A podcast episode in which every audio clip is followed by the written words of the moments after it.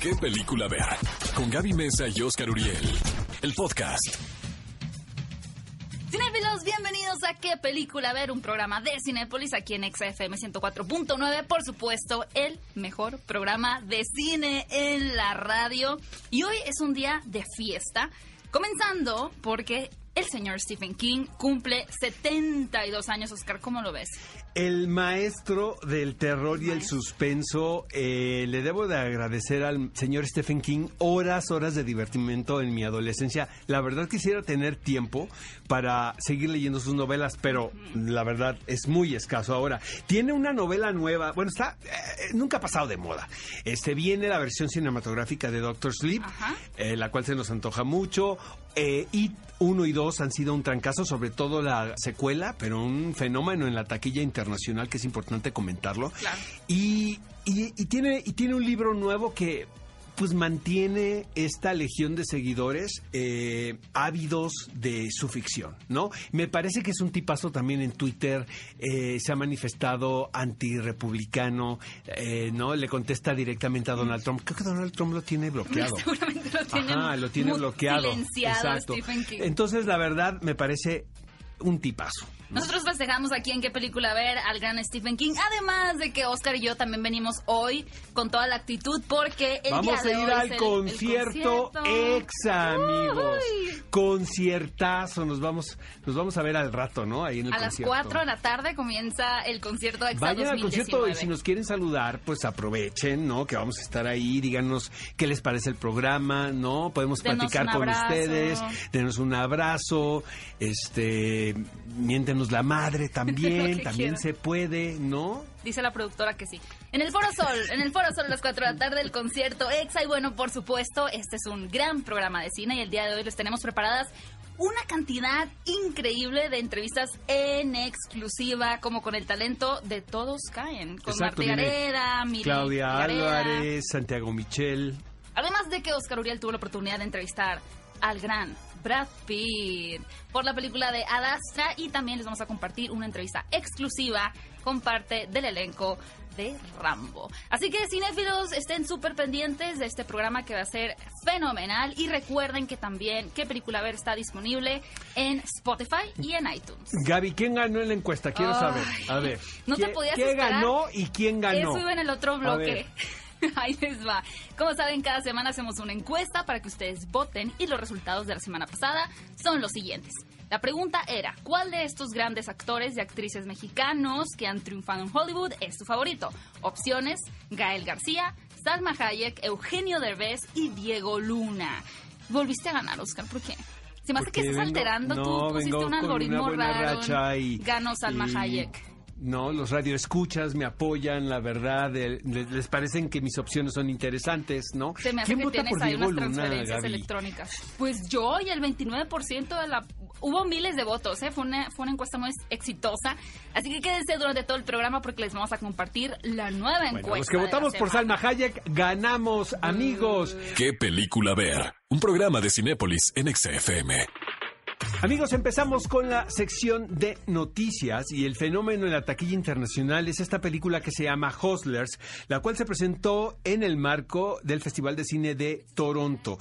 Esta película, pues, se pretendía de que eh, le fuera bien, ¿no? Es una película modesta, tampoco es la gran inversión. Es dirigida por Lorene Scafaria, quien es la realizadora de An Education, entre muchas películas más, pero seguramente la recuerdan por esa por esa, por esa producción. Esta película, amigos, está basado en un caso real que se documentó en un reportaje de una revista que a principios de los años 2000 eh, había un grupo de strippers en Nueva York, las cuales pues deleitaban principalmente el mercado eran los hombres de negocio de Wall Street, ¿no? Los que traen la Pues billetera los que tienen el dinero, pues, ¿no? redonda. Digamos que eran triple A, ¿no? Ajá. Las chicas. Todas manejadas por el personaje que se llama Ramona, que es interpretado por Jennifer López. Entonces, la historia está contada a partir del punto de vista de Constance Wu, esta chica que vimos en Crazy Rich Asians, eh, quien se integra al grupo de, de estas bailarinas exóticas, pongámosle así, ¿no? Sensuales. Pero eh, resulta, no, no son prostitutas, ¿eh? Nada más No, son no, strippers. sensuales, yo. Sensuales, exacto. Eh, después de la caída de la bolsa del 2007, pues entonces, pues también las las Sí, pues carteras, afectadas, ¿no? Se hacen flacas. Entonces, estas mujeres tienen que eh, rediseñar su negocio, digamos, y se les ocurre una muy mala idea, la verdad, porque finalmente, pues es, es un crimen. Estas mujeres hacen lo que también ha sucedido aquí en México, que drogaban a, las, a los clientes y los hacían pagar cualquier cantidad de dinero, pero exorbitantes. Y el escándalo sale a flote cuando pero también eh, muy ambiciosos. Cuando a un tipo lo timan por 135 mil dólares, imagínate. Híjole. Entonces, este, de eso va la película. Pasó por Toronto y resulta que se convirtió en uno de los títulos consentidos. Obviamente hay mucho hype alrededor de la película. Yo ya la vi, amigos. Yo nunca había escuchado de ella hasta que tú la mencionaste que la quisiste ver y se apagó el proyector. Sí, exactamente. Yo no había escuchado antes y de es, eh, se comenta que Jennifer López probablemente sea nominada como mejor actriz secundaria por esta película. Jennifer López por siempre será. Para mí, Selena. Sí, pero también les queremos comentar que, miren, les voy a contar, hay un fenómeno particular ahora, últimamente, de llevar figuras de acción a la pantalla grande, tal fue el caso de los Lego, también de Playmobil, pero no es algo nuevo porque también sucedió eso con Transformers, por ahí en los 80, y me parece que también con He-Man.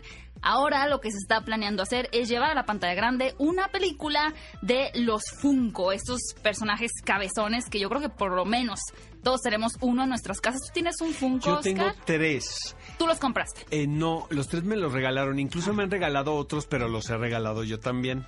Así como el tu Ah, te regalo re- de cumpleaños, que fue un ¡Ay, roperazo. dale con eso! También a veces de Ay, repente no, digo, no, no. hijo, tengo que ir a la fiesta y pues me llevo un a de los que tengo tu ahí. regalo. No lo creo nada, fue un roperazo eso. Claro pero no, importa, te sigo queriendo. Y este, tengo a, tengo a Furiosa en Funko, Ah, tengo a Jon Snow y tengo, ay, no me acuerdo cuál es el otro, pero bueno. A mí sí me interesa esta película, pero bueno, pronto sabremos un poquito más de los planes de Warner Bros. para llevar estos muñequitos cabezones a la pantalla grande. Y amigos, hay controversia alrededor de esta película titulada El Jilguero, que es la adaptación cinematográfica de la tercera novela de Donna Tartt. Eh, ya se estrenó en los Estados Unidos, no le fue muy bien en taquilla, la verdad. Eh, se dice que eh, la casa productora va a perder mínimo unos 50 millones de dólares, lo cual es una cantidad muy considerable, pero este, que no se espanten los amigos de Warner. Ya ahorita, ¿no? Les dio, les dio de- diabetes con lo que les conté. Pero es que ha sido el éxito de It 2 también. Claro. muy no, y Warner regularmente trae películas exitosas. Exactamente, entonces ahí se va a nivelar. Ahora, lo que es una lástima, Gaby, es que eh, es que ya no hay estos riesgos, ¿sabes? Se trata de una novela de 700 y tantas páginas, muy compleja, y es una historia es una historia para un público adulto. Eh, Se ve no, muy bonita. es- a, mí me, a mí me gusta, la verdad. Eh, honestamente, a mí me parece que probablemente no es la gran película, pero cumple. Yo leí la novela y, y aunque hay ciertos detractores de la versión cinematográfica, yo considero que el director John Crowley, quien fue el que hizo Brooklyn, eh, sigue manteniendo en esencia la historia eh, del jilguero. ¿De qué va, amigos? Rápidamente, es, es que es fascinante porque es la historia va del duelo de un niño quien pierde a su mamá en un ataque terrorista en el Museo de Arte Metropolitano. Eh, cuando él va a ver una exposición de pintores holandeses. Justo está sucediendo el, el- el trágico evento terrorista, que es una bomba, cuando él está admirando un cuadro que es el cuadro ¿El del jilguero? jilguero. Mm. Entonces, para él, el cuadro representa, pues, todo, finalmente. Pero ¿cuál es el problema? ¿Que fue muy poco tiempo para una historia tan compleja? Es que está muy, la verdad son casi 800 páginas, son muchos personajes, son dos etapas, la etapa cuando está, La cuando la- tiene, eh, que, es tre- que tiene 13 años, que es cuando empieza la historia, y luego pasan 8 años, que es cuando lo interpreta Ansel Elgort.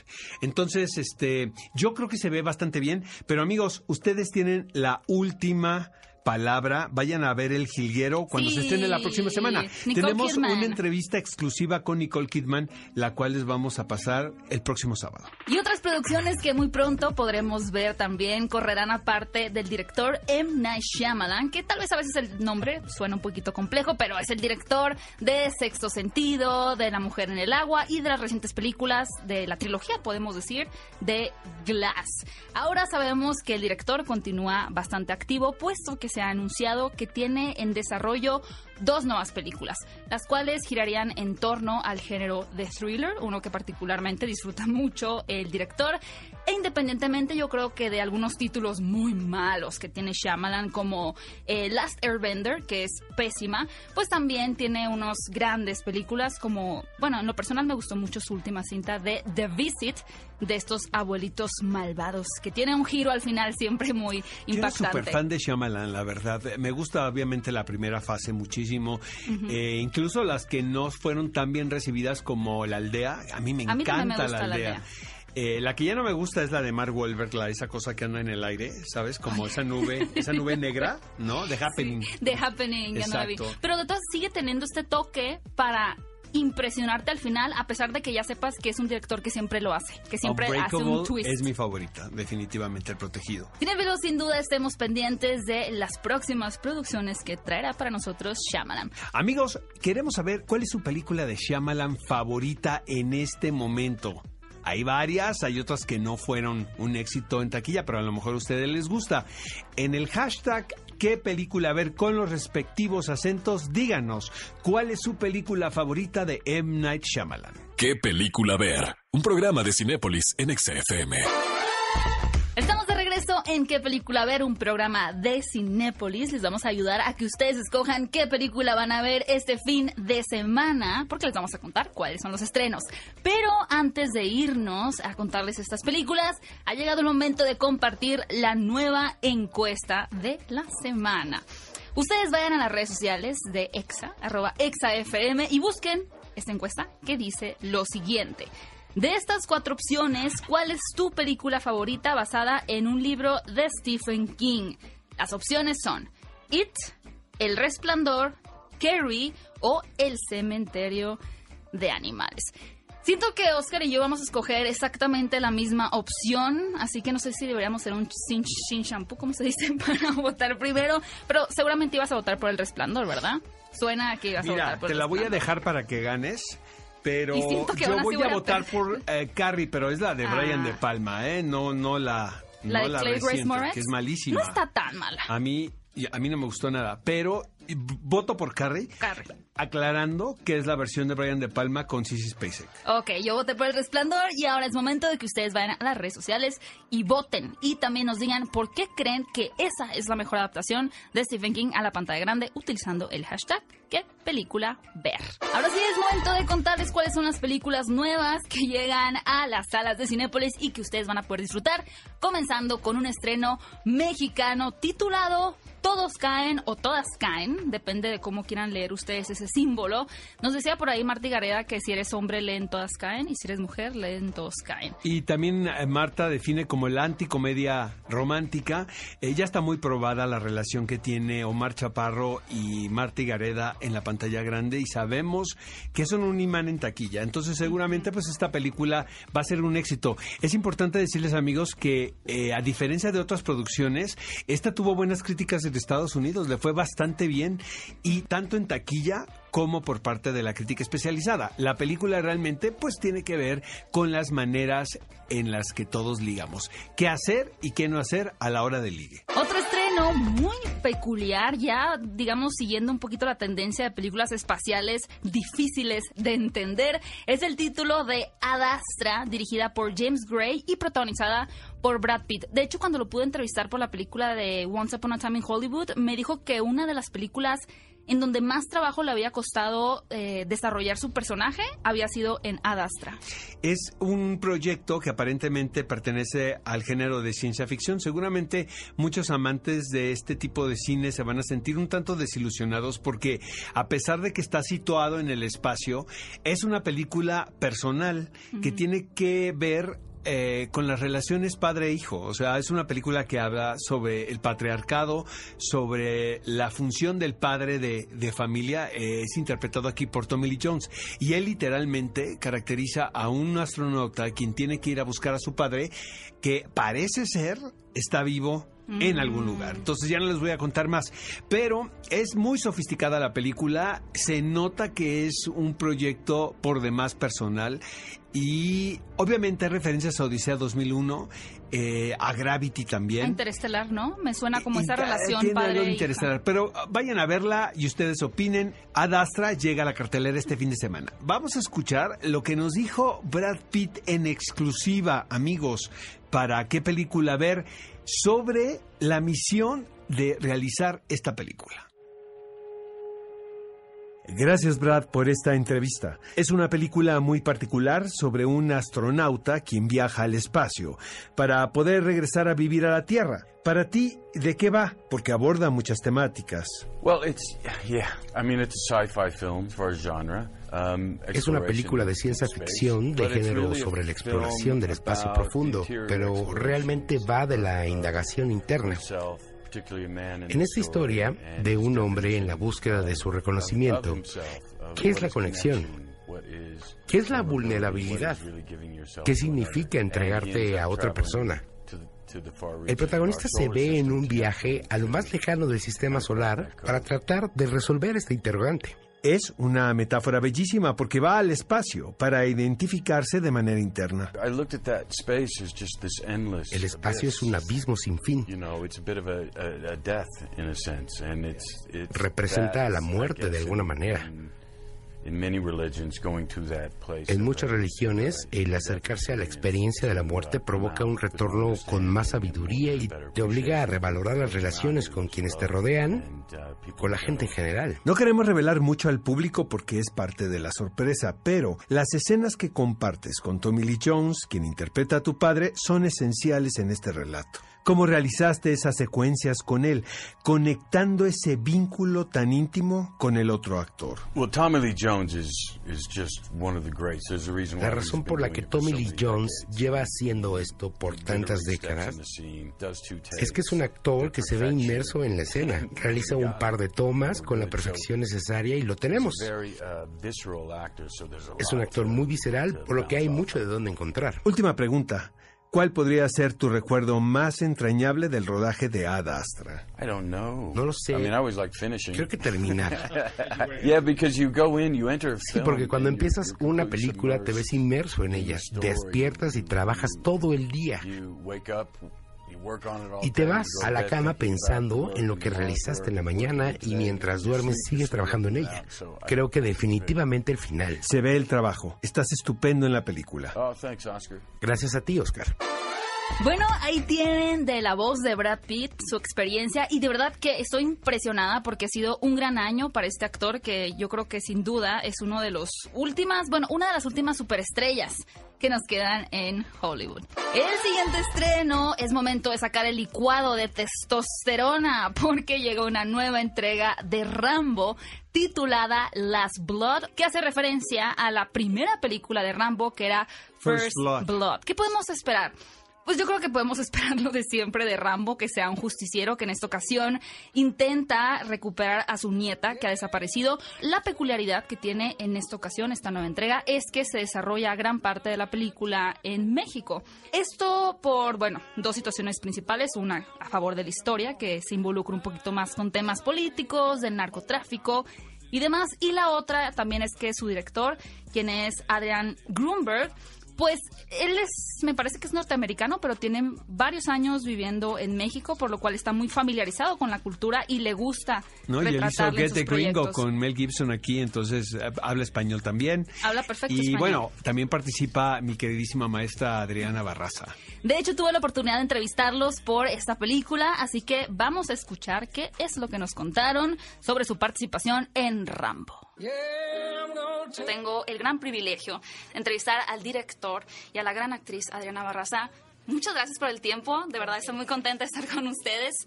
Primero que nada, creo que cada película de Rambo ha tenido su propia generación, pero ahora las generaciones están acostumbradas a otro tipo de guerreros como superhéroes o personajes con efectos especiales. ¿Creen justamente que se ha diluido un poquito este tipo de producciones donde hay más guerreros? Yo creo que sí, creo que en parte es lo que, lo que pide el mercado. Una película como Rambo eh, va por, por un va por un público distinto.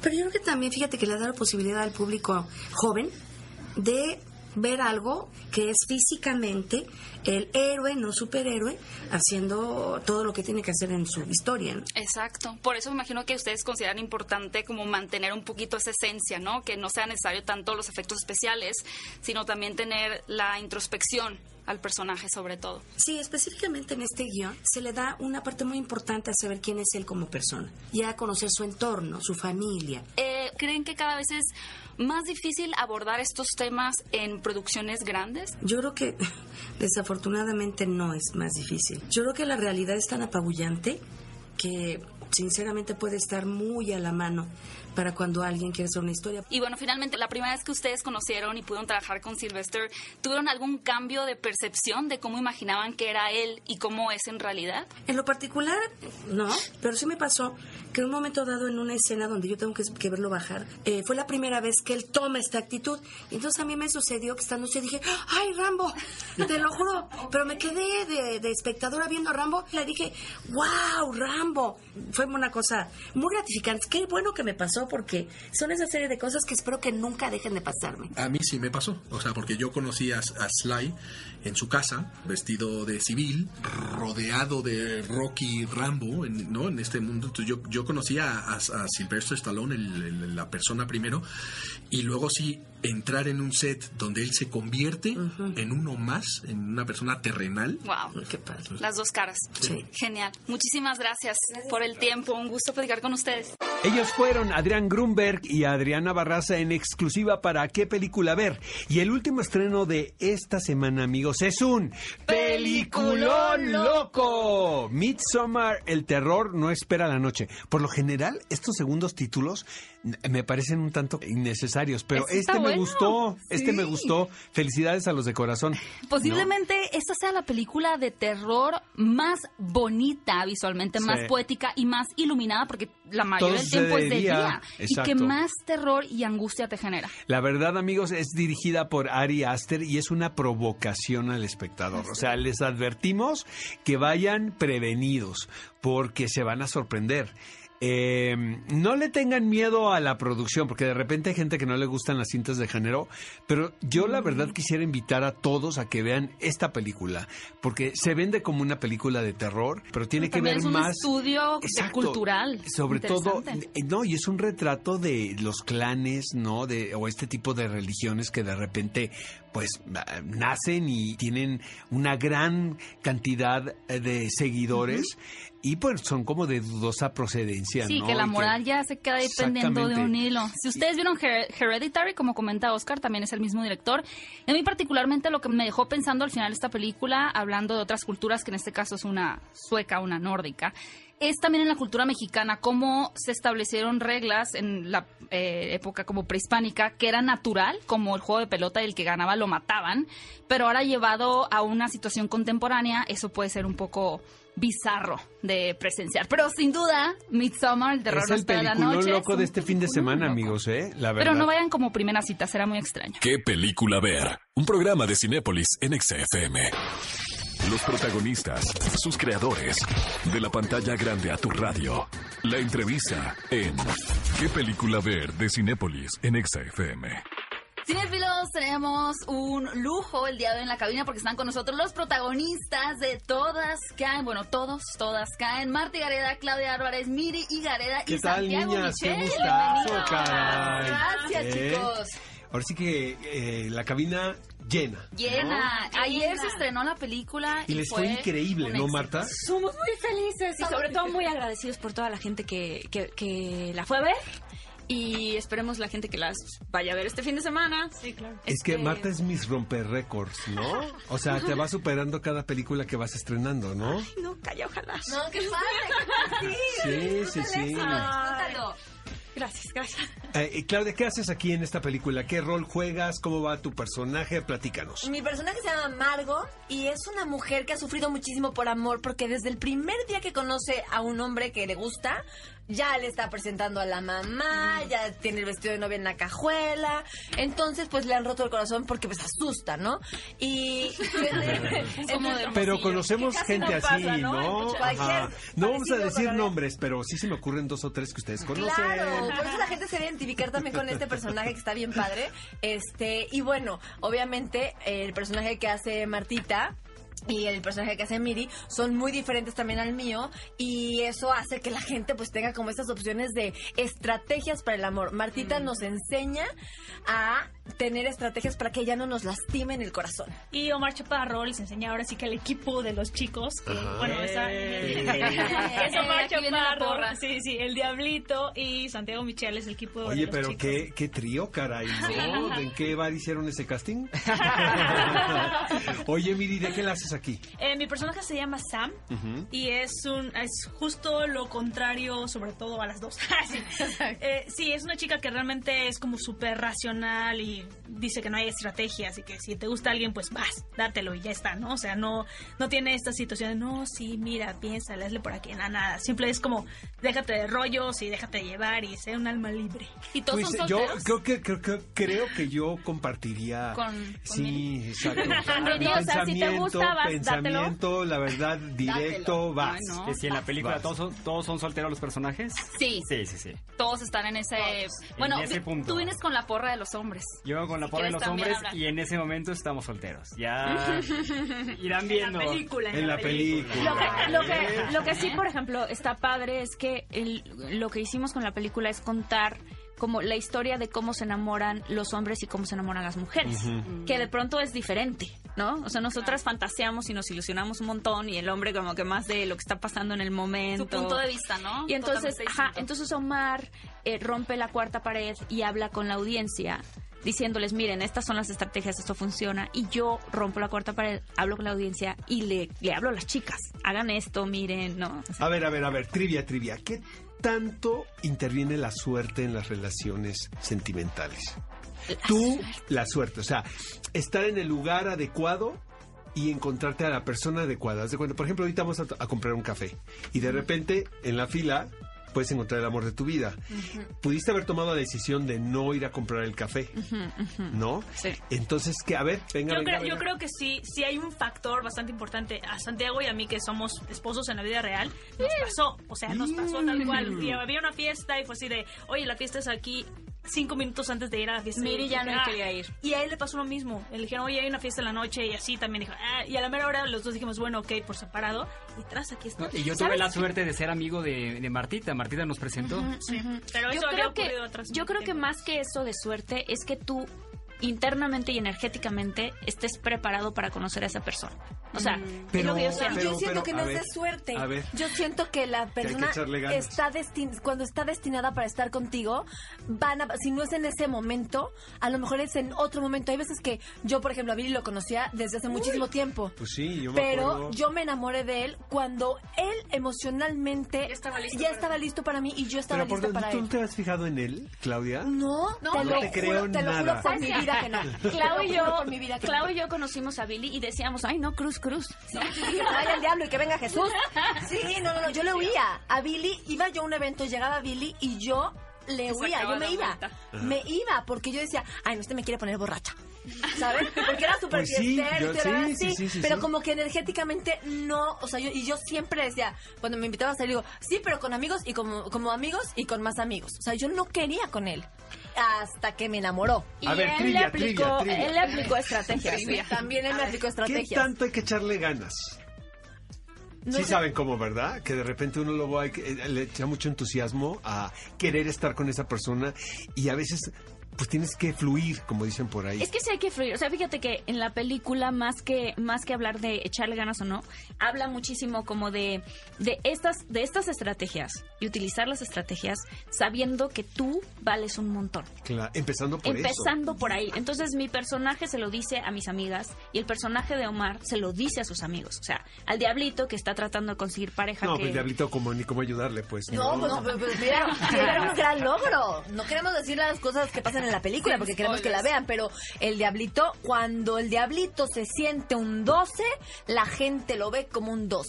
Y hace como... Es que te voy a decir una cosa, es bien fácil decirlo, ¿no? Decir, es que yo creo que soy esto, pero realmente creértelo no es tan fácil. Tienes ¿eh? que trabajar en ti. Exacto. Es ¿Pero sabes trabajando mucho en Porque ti. nos educan a todo lo contrario, tanto a hombres como a mujeres. Es que de repente dicen, siento que a las mujeres no, como que la- le- les educan de una manera distinta eh, para que tengan un se- sentirse bien consigo mismas. Exacto. Hay una parte... Pero también los hombres, ¿eh? También los hombres, Sí, o sea, sí, por sí. eso, por eso lo que hicimos en esta película es dar el punto de vista de ambos, no solamente de las mujeres o no solamente del hombre.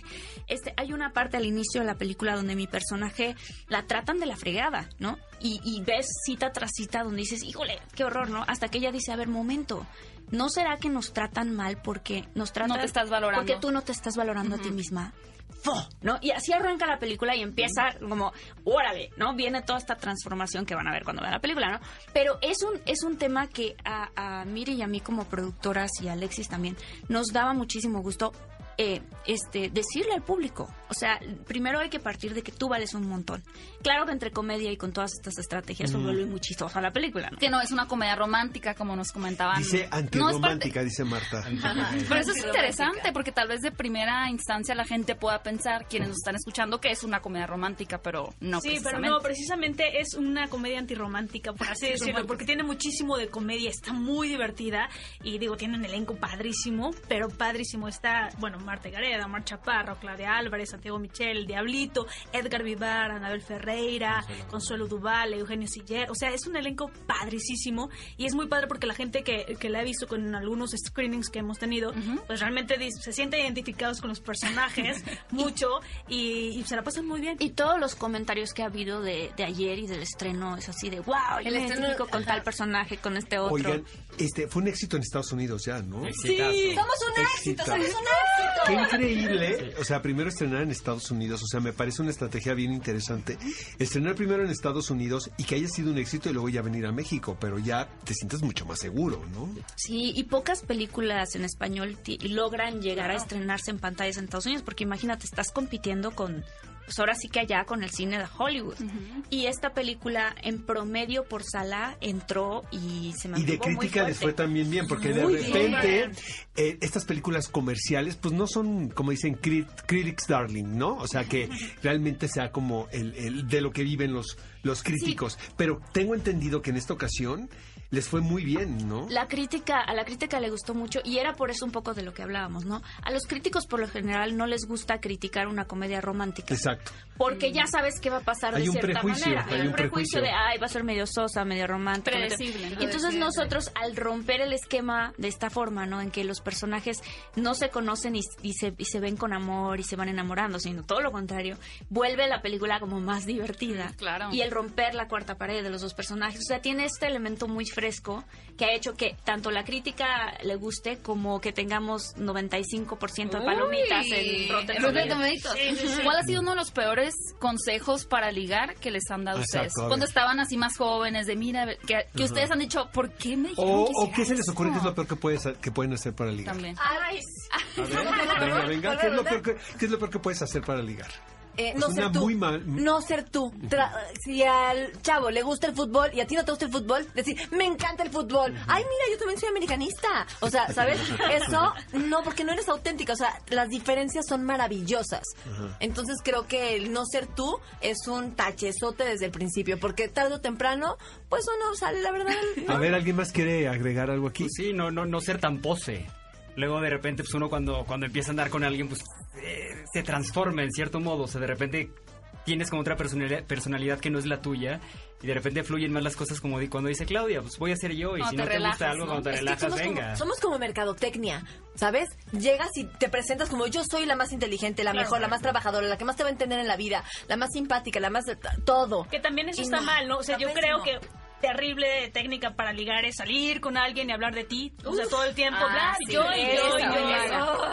eso. Es muy mala técnica. Oigan, niños, ¿cómo? O la otra insistir, o sea, tú marcarle, tú mandarle los mensajitos, tú insistir. Pero tú como mujer Ay, dices... eso yo sí lo hago, No, Marta. no, no. Marta, eso yo sí lo hago, ¿eh? Pero te voy a decir una cosa, pero, pero hay una, hay una barrera.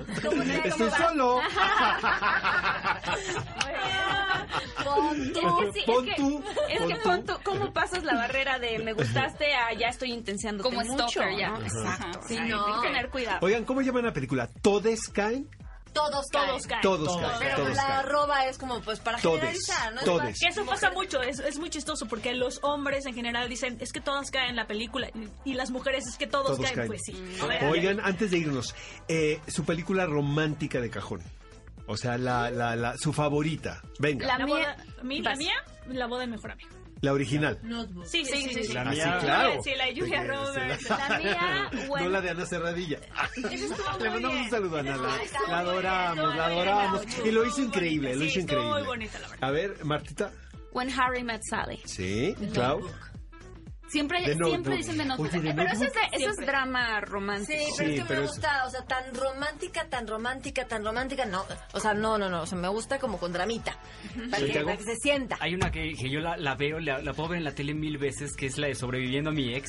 Ajá. Es Ah, sí, es buenísima. buenísima, con buenísima. Meryl con- Streep y- No, no, no, Ah, no, sí, con, es, es el que No, se. Viviendo con Es el que se va a Hawái a olvidar a la. Ah, por supuesto. Que es que el cuate de. Este, con How, How I Met Your Mother. Forgetting Sarah Marshall. Forgetting. Sarah Marshall. Oye. Niñas, niños, suena que esto es un éxito, la verdad. Ay, Todos gracias. caen, todas caen. ¿eh? Y un placer saludarles. Siempre me da Muchas muchísimo gracias. gusto platicar con ustedes y que les vaya increíble como siempre. Qué lindo, muchísimas Muchas gracias. a toda la Gracias. gente que vayan este fin de semana y los que vienen al cine, que sigan yendo a partir de ayer. Ah, Todos caen, amigos. ¿Qué película ver? Un programa de Cinépolis en XFM. Toma 5. Top 5 de películas que no te puedes perder. ¿Qué película ver de Cinépolis en XFM?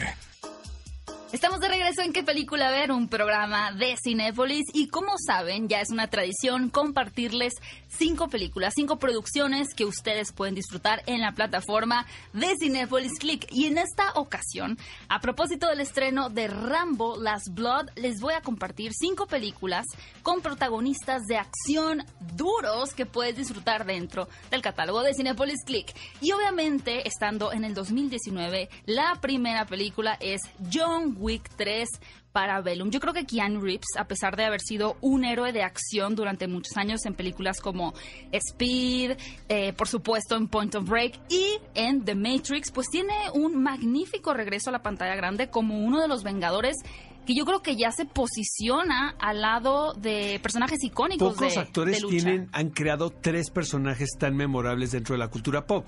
Eh. Bill and Ted, Neo y ahora John Wick. John Wick. Esta la he visto hasta dos veces en el cine. La verdad yo soy fan de este tipo de películas y lo mejor amigos es que ya la pueden encontrar dentro del catálogo de Cinepolis Click. La segunda película es sin duda una de las favoritas, no solamente de esta nueva fase de Los Vengadores, sino también de todas las producciones de Marvel y se titula Capitán América y el Soldado de Invierno. Posiblemente el gran éxito de esta película se deba a que no solo se centra en esta cuestión heroica o de efectos especiales, sino que también ya eh, coquetea y se mueve entre una temática como un poco más política, más, más sólida, de forma que logró conquistar tanto a audiencia juvenil como a algunos más Este grandes. es uno de mis títulos favoritos de, de la fase de Marvel, definitivamente. Es cuando los hermanos Russo toman el material Exacto. y cuando los conocemos y que después les va muy bien en sus siguientes producciones. Y es, ellos se basaron, de hecho, en los thrillers producidos en Estados Unidos en la década de los 70. Entonces, Mm, esta película tiene esa textura, Capitán América y el Soldado de Invierno. Nuestra tercera recomendación es Shazam, sin duda una de las películas más divertidas y ya un poquito más entrañables de La Casa de DC. Es una cinta que explora este deseo de cualquier persona, de cualquier niño, de convertirse en un superhéroe a través de un tratamiento sumamente sencillo que también va sobre la amistad, sobre eh, encontrar tu lugar en el mundo, por lo cual podemos decir que ese tema de los superhéroes y el arco sencillo de enfrentar a un villano y demás es un poquito un pretexto para realmente explorar situaciones como más íntimas, más que va de la amistad, como comento, y también de la madurez, podemos decir. Y la verdad creo que eh, parte del éxito de esta película se debe al perfecto casting que hubo. Yo pensé que decía el perfecto Zachary Levi. Tanto, pues sí. tanto el niño como Zachary Levi creo que están increíbles en este personaje. Nuestra cuarta recomendación es Hotel Mumbai, el atentado. Y aquí no es un superhéroe el protagonista, amigos, pero es el joven Dev Patel quien protagoniza esta historia basada en un hecho real muy fuerte, realmente muy escandaloso, donde eh, los huéspedes y el equipo de trabajadores de este hotel de lujo tienen que enfrentarse a un grupo de terroristas ante la incapacidad e ineptitud de, de la ley, ¿no? de, de los policías del lugar que realmente pues eran muy pocos y no eran realmente muy capaces. Entonces, aquí lo que plantea esta película basada en el hecho real, como les estaba comentando, es lo que eres capaz de hacer para proteger a tu familia. Y nuestra última recomendación es una muy musical titulada Baby Driver, el aprendiz del crimen, donde yo creo que pocos directores han entendido también esta nueva modalidad de visualizar la vida y las acciones que llevamos a cabo a través de la música. Porque a partir de que existen dispositivos como los cassettes, los discos y obviamente ahora pues cualquier eh, aparato reproductor musical, pues nosotros hacemos nuestros propios montajes musicales. Recordamos a veces cosas con la música y justamente esto lo entiende muy bien la película. Claro, situando a nuestro personaje como un muy talentoso ladrón de bancos que se va a meter en diferentes problemas al mismo tiempo que está enamorado. Por lo cual es una gran película. Si ustedes no han visto esta cinta dirigida por Edgar Wright, quien es un genio del ritmo y la composición, no se la pueden perder en Cinepolis Click. Así que ahí lo tuvieron estas cinco recomendaciones de grandes héroes que no pueden dejar de visitar en el catálogo de Cinepolis Click. Y por cierto, debido al estreno que tenemos en renta de Hombres de Negro Internacional en Cinepolis Click, queremos regalarles a ustedes cinco kits geniales para los fanáticos de esta película. ¿Qué es lo que tienen que hacer para ganar? Ahí les va. Solamente vayan a las redes de Cinépolis, click, arroba Cinépolis, click y contesten esta pregunta. ¿Cómo se llama el nuevo personaje que acompaña a los agentes H y M? Respondan utilizando el hashtag qué película ver y los primeros cinco se llevarán uno de los increíbles kits de Hombres de Negro Internacional. ¿Qué película ver? Un programa de Cinépolis en XFM. Amigos, bienvenidos al clásico de esta semana y en esta ocasión tenemos un clásico moderno, podemos decirlo. Es de finales de los 90, así es que quienes forman parte de esa generación me van a comprender porque la elegí. Y es un título que es muy polémico dentro de la filmografía de Alfonso Cuarón, pero es Grandes Esperanzas. Tiene sus seguidores, pero tiene sus detractores. A mí, la verdad, me gusta mucho la película. Incluso Alfonso Cuarón dice que es su película menor. No le gusta hablar de esta producción porque fue un proyecto que no nace de él, sino Claro, que se por lo, encargo. se lo dieron. El estudio se lo dio. eh, de hecho, en el paquete venía Ethan Hawke. Eh, la verdad, él, él venía como, como asignado para interpretar a Finn. Eh, este personaje clásico, porque es una versión contemporánea de la novela homónima del escritor inglés Charles Dickens.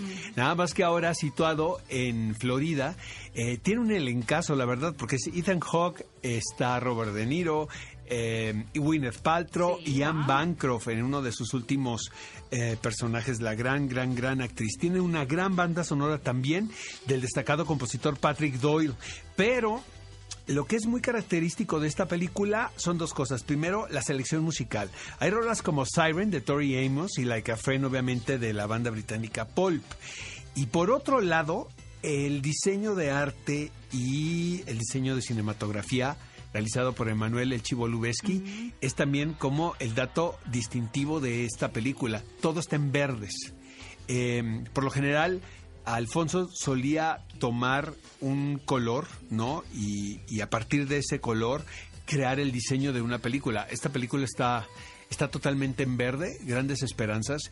A mí me gusta, la verdad. Es Suena muy, rom- cursi, no sé por qué. Fíjate que no está tan cursi. ¿No? No, no porque la novela de Dickens no lo permite. O sea, Dickens era tremendo, la verdad, y muy cruel con sus personajes, honestamente. Y siento que esta adaptación eh, tiene ese tono agridulce de, de la novela original, pero adaptado a la era moderna.